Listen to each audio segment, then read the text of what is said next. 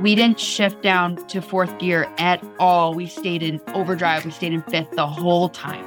So what I realized is that as we powered through year one and then powered through year two and just stayed really focused on our members and everything they needed, I could see my team getting tired. And so I realized that we had to make big changes and do big things in order to avoid a massive turnover issue or massive burnout issue.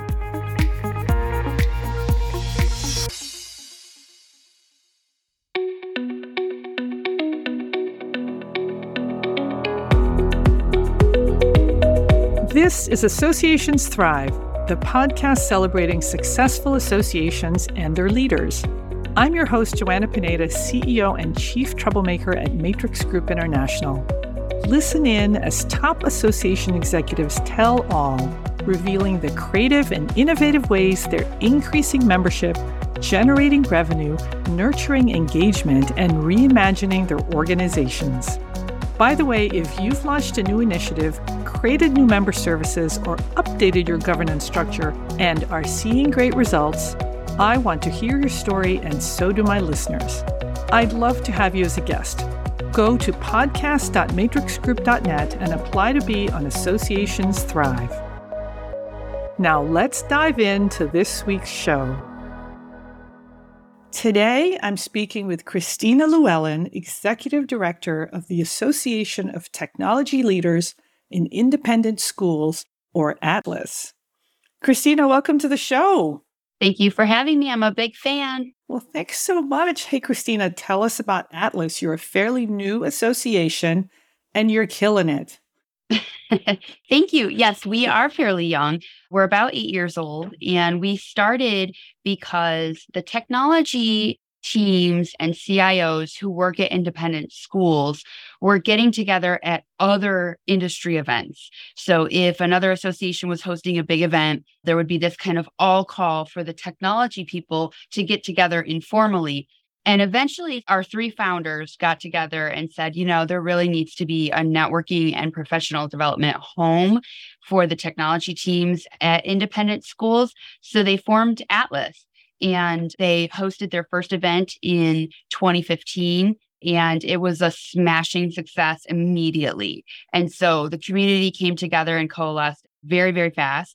And from there, we've kind of expanded beyond just an event into a fully formed association with a staff and lots of programming and lots of networking opportunities and professional development, kind of career advancement type opportunities. So it continues to grow really fast. And I think it's a much needed home. When our people get together for annual conference, they are excited to be together.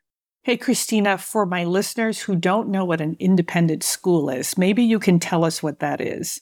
It basically refers to, first of all, not public, but also not necessarily affiliated, for example, with a religious organization or any kind of other grouping. Independent schools are truly independent. So they're private schools, but we often refer to them as independent schools. Many of them are collegiate prep schools. We do have some Jewish day schools and some Episcopal schools, for example. So it's not that we are exclusively independent only, but these are schools that consider themselves independent from a larger organization kind of dictating their mission and how they deliver education. Christina, my son goes to an independent school that happens to be Episcopal, and I know they have an IT director, and I can imagine that it gets to be a little lonely being an IT director at a K-12 school. And I imagine that's why ATLIS is so valuable. I think you're right. I think that it's not only that it's lonely, but it is a very unique job because we sort of look at our technology leaders. I use that phrase broadly because it could be a tech director, IT director, it could be a CIO. So there's lots of different titles in there. But broadly, the technology leaders at these schools, sometimes they are the Lone Ranger structure. Sometimes they have a team, but their team is kind of like sitting in the back of the library or the basement set of offices. but they have a tough job because they're not only delivering technology for the classroom, so what we kind of think of as tech for education or tech for our learners, but also technology for the operations, running the business of a school. Yeah. That requires a lot of technology also.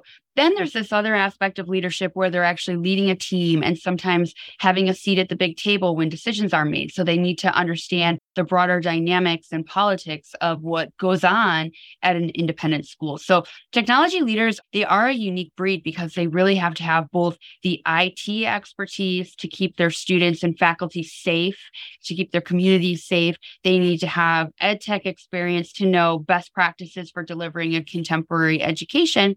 And they also need to be really great business leaders and teammates and staff leaders. And so they are really unique humans that are very impressive to watch. I love the dynamic of our membership.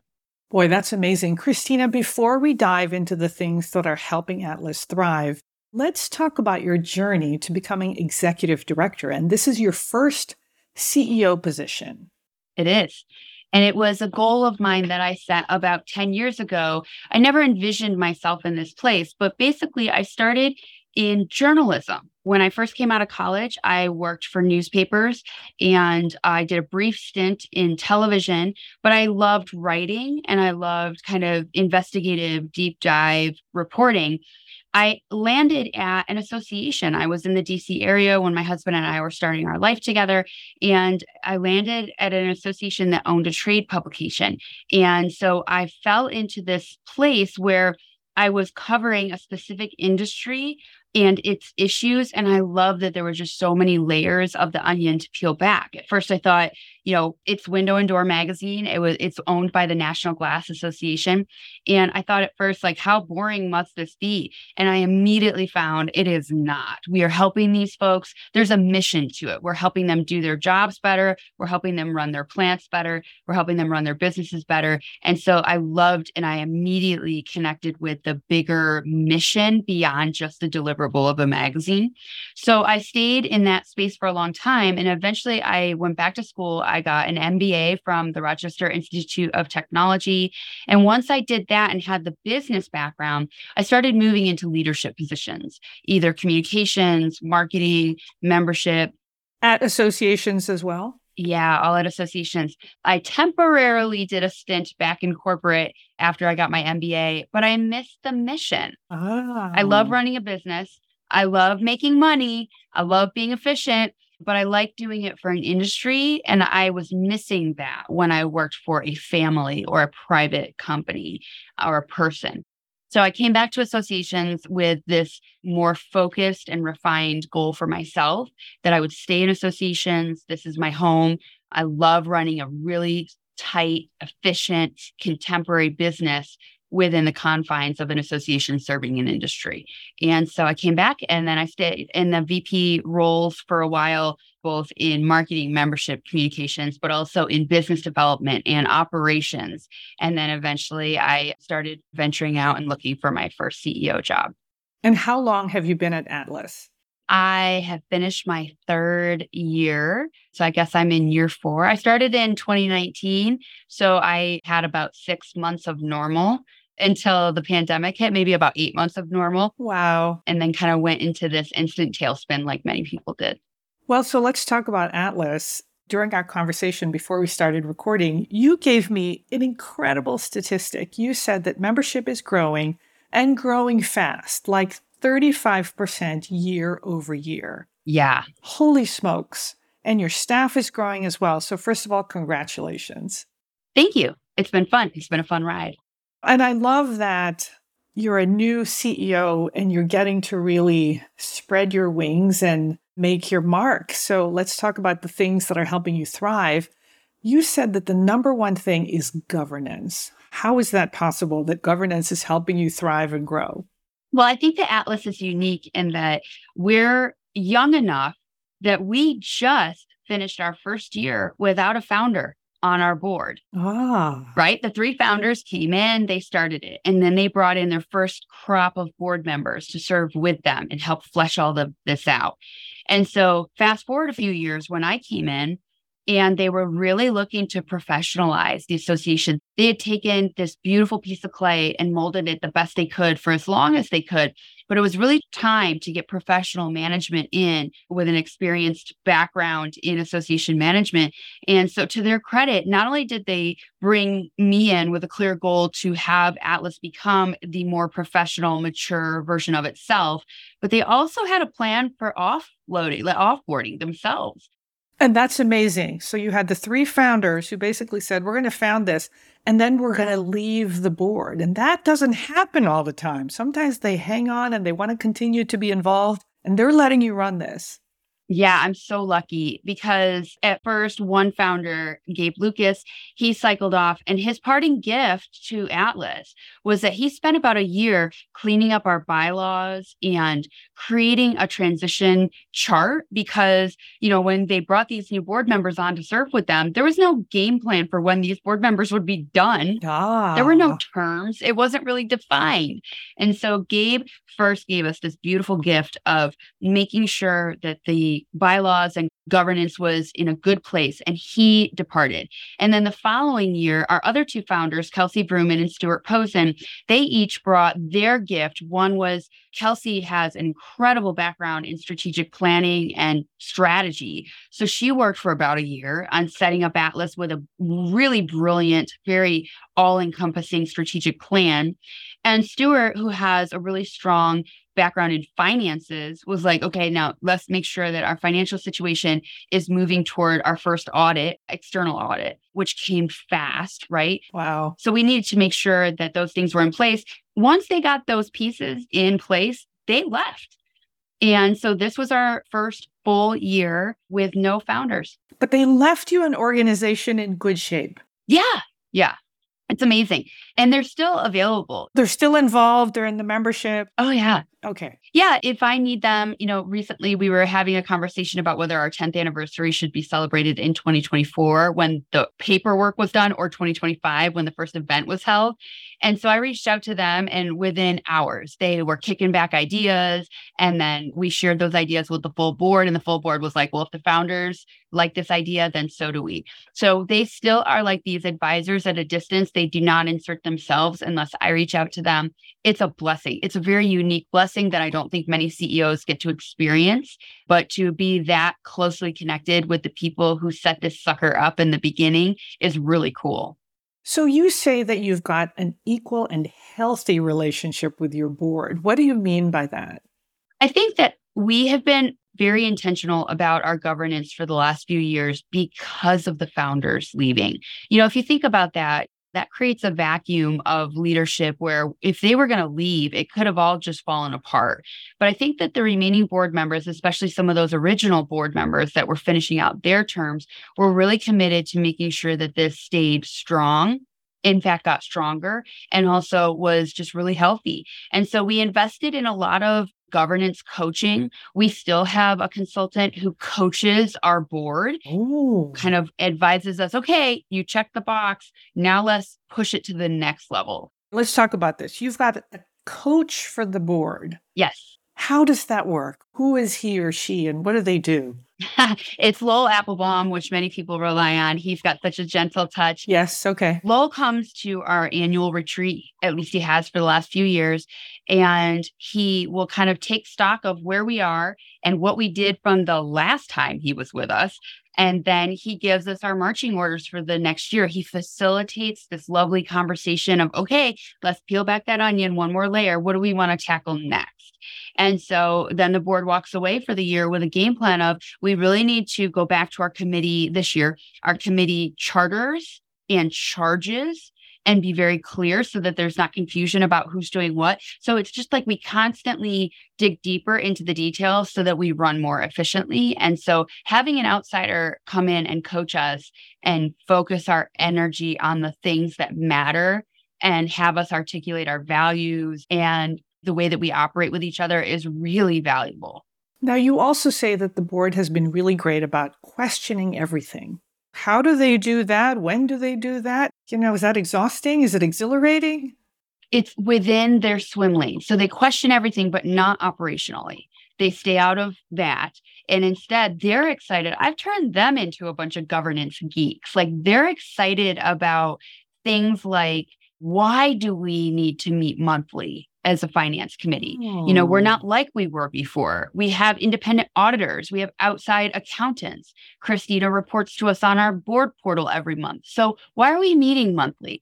So they're challenging things like that. Or we have a July 1st start date with our new fiscal year. So why do we need a budget in place before the fiscal year? Because the sooner we put the budget in place, it may check a box and make us lower our anxiety, make us feel better, but it's not as accurate as if we were to maybe set up a preliminary budget and then approve a final budget once we went through renewals in September. Ah, because then you really know where you are financially after the renewals come in. Absolutely. So I love that they are challenging, not that we're old enough to have the way we've always done it, but they also are really challenging the why. Why do we need to do it this way? Is there a more efficient way to do it? And finally, I will say that I give them a lot of credit because coming from the independent school space, independent schools are often run by a board of trustees. As you know, your son goes to one. Yes. And then the head of school reports to that board. So when people come to the ATLIS board for service, they anticipate that it will run like an independent school board. But we are not a school. We are an association. So to their credit, they've also challenged themselves. They also police themselves that when they start getting a little too independent school-like, they will stop and they will call timeout and they'll say, actually, we're an association, and so we don't need to worry about X, Y, or Z, or we can make different decisions than a school because of these other unique dynamics of ATLIS. So they challenge themselves to stay real focused on what ATLIS needs and how we can best serve our community. Oh my God, Christina, anybody listening to this podcast is going to be really jealous. I would be too. I feel very fortunate. I recognize that I'm in a position with a board that it's very special. It's very healthy. I recognize I may never get it again. Like, I can see where I sit right now that the grass may never be greener. I'm very fortunate and I'm just loving this ride. I plan to go nowhere for the foreseeable future. You are selling yourself short. You have a lot to do with why this board relationship is so healthy. Hey, let's talk about another thing that you say is really helping you to thrive, and that is your internal culture and kind of operationally how you run ATLIS. So you call it a contemporary workplace. And some of this you started before the pandemic, and then the pandemic kind of forced the issue. So what is ATLIS like as a workplace? The reason I call it contemporary is because I feel like we're adjusting to what the workplace is telling us, what the environment is telling us, rather than resisting it. I definitely came to this role with a certain expectation of myself, because I had always said, if I'm in a position to make these decisions, I will do better. I struggled, with a young family and as a female executive carrying a lot of weight on the shoulders kind of thing. And I said, this could be easier. It doesn't have to be this way. And so I said, I cannot influence or affect it now, but if I'm in charge, I will do my best to lay an easier path because I think we can still serve our members in a really efficient and effective way without these shackles of how it used to be done. And so I came in with that kind of open-mindedness, and I think that has served me well. We were always decentralized because we're a relatively young organization. So you're all remote? Yeah. ATLIS has an office, and sometimes another one of our staffers who's local will come in and be with me here, but everyone else is remote. That's great, right? We can have wonderful employees anywhere, but even more so, we definitely didn't have to adjust to working in a remote environment when the world shut down, but we were in the midst of transitioning our event. We had 28 days notice. So we were one of the first organizations to go virtual, and we had to figure that out very quickly. We were finishing touches on our event in Chicago, and suddenly that wasn't going to happen. We had to power into that. So I was grateful that we had a system for paying bills and taking care of payroll and receiving the mail. I didn't have to figure any of that out because that was already in place. But what I did realize is that we had a different issue, is that nobody got to go home and bake bread. Nobody got to go pick up knitting or take a time out from the commute because we were already virtual. So my team never slowed down. We didn't shift down to fourth gear at all. We stayed in overdrive. We stayed in fifth the whole time. So what I realized is that as we powered through year one and then powered through year two and just stayed really focused on our members and everything they needed, I could see my team getting tired. Mm-hmm. And so I realized that we had to make big changes and do big things in order to avoid a massive turnover issue or massive burnout issue. What are some of the things you've done? We have moved to a 4-day work week. Oh, any 4 days or specific 4 days? We close Fridays. Okay. Everybody's off. And actually, that's a good question because early in the pandemic, I realized that if one of us took a day off, but the rest of us stayed working, that really wasn't a day off. That person had to come back and do twice the work when he, she, they got back in. So that taught me an important lesson. When I was considering a 4-day work week, we knew that we all needed to be off in order for it to fully refresh the team. And a lot of criticism of that will be, well, how do you serve your members? Well, I think we are lucky because our members are very technical and high tech. And so they don't call us anyway. They want to email or direct message us, but they do not call us. But I also think that we've created an environment where we still can get back to them. We can stay connected, but still have the day off and be at the zoo with our family. So we use technology and leverage technology. So our members are never waiting. Their experience has not suffered. But the result is that my team gets this time out where they come back truly refreshed and ready to tackle a new week on Monday. So it's been incredible. The productivity has really been incredible.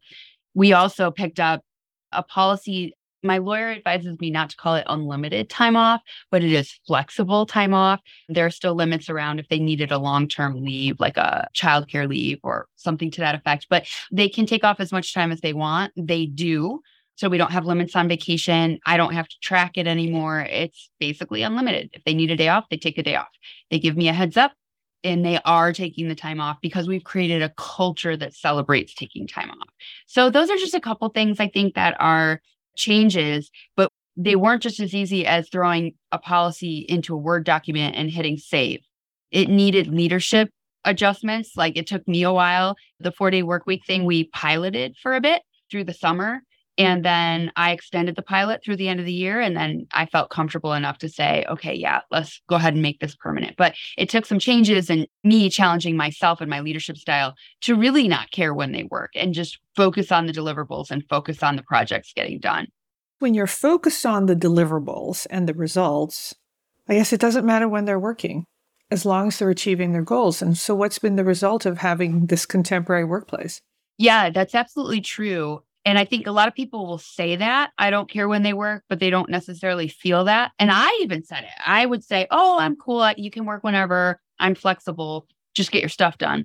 But I had to adjust a little bit to making sure I still felt comfortable that we were doing the best job we could for our members. So we turned to technology to help us manage that. We use project management software. We stay in close contact with each other. I think what the result is that we spend more of our time together during staff meetings, talking not about individual projects or progress, but we talk about how we can improve our work environment, how we can communicate better, how we can set up Asana better, how we can use Slack better.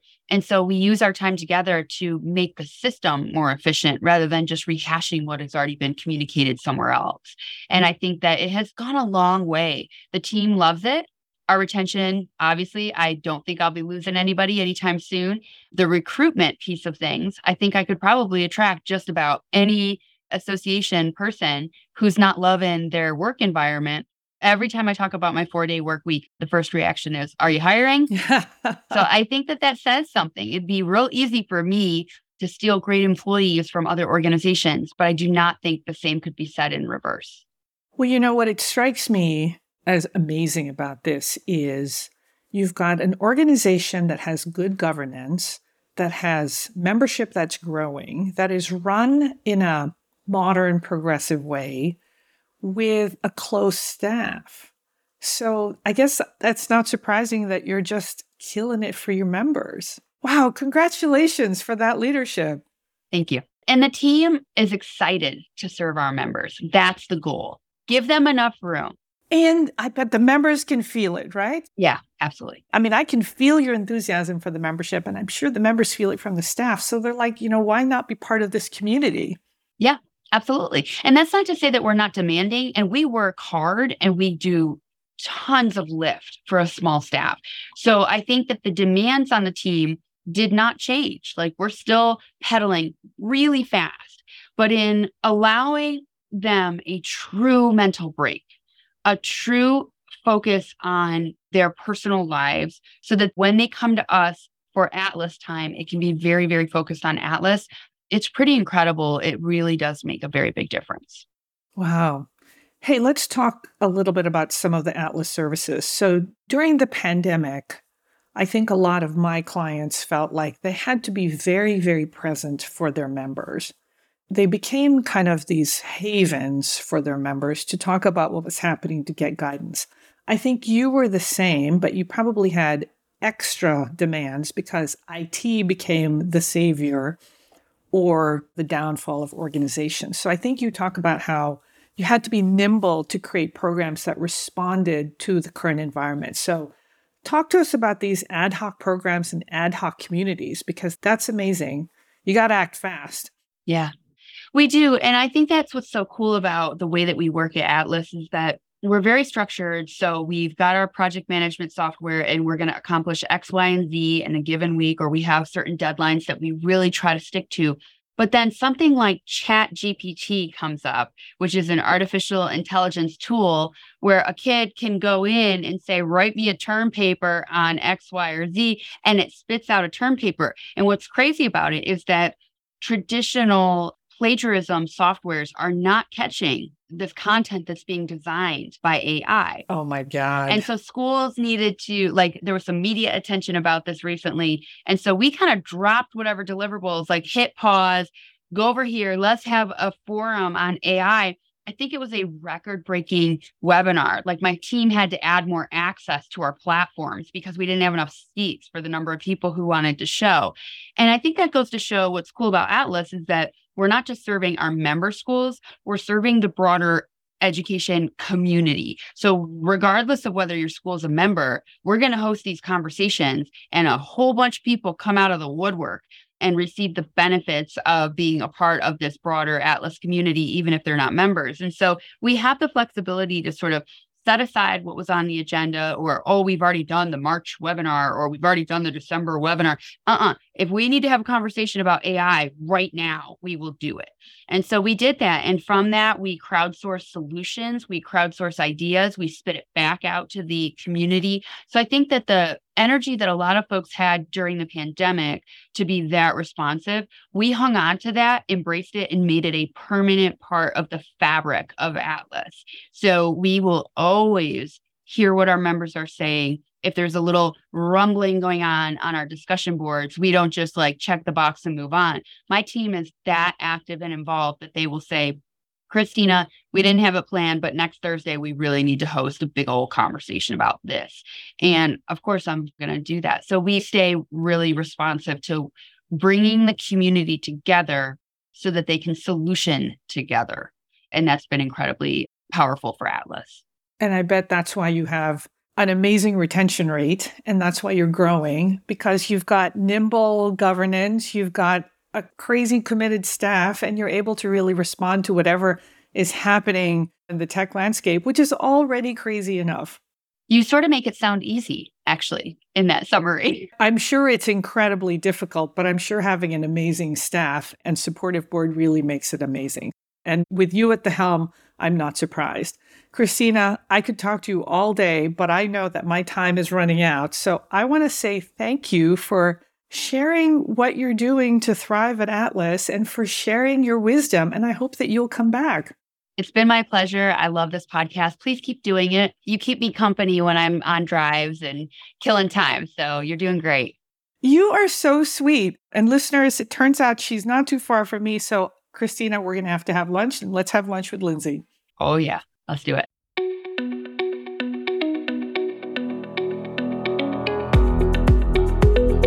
Thanks for listening to Associations Thrive. We're so glad to have you here.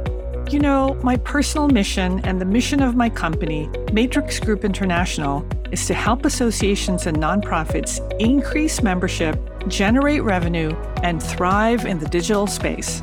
I want to hear stories of how your organization is thriving in today's challenging landscape. Please apply to be on my show by going to podcast.matrixgroup.net. By the way, do you need help with a digital initiative? Maybe it's a website redesign, a new membership database, or a hybrid meeting that you're planning. I'd love to connect with you. Please visit the Matrix Group website at matrixgroup.net. Thanks again for listening to this week's episode of Associations Thrive. Don't forget to subscribe to the show, leave a 5-star rating, post a comment, and share it with your colleagues and friends. Bye!